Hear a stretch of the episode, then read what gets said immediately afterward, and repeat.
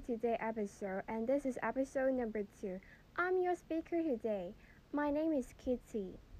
In the last episode, we have talked about globalization has changed the relationship between human beings and the environment.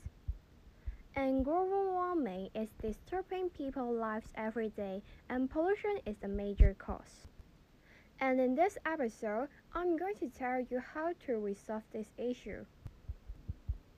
Did you know that making smart choice at home matters? The energy we use at home accounts for about a fifth of US global warming pollution.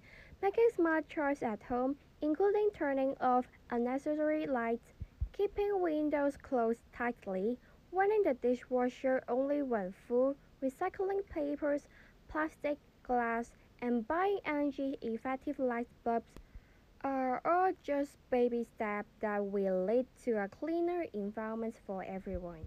And there are so many ways that can save our world, so please act now, save our planet. This is the end of today's episode. See you next year.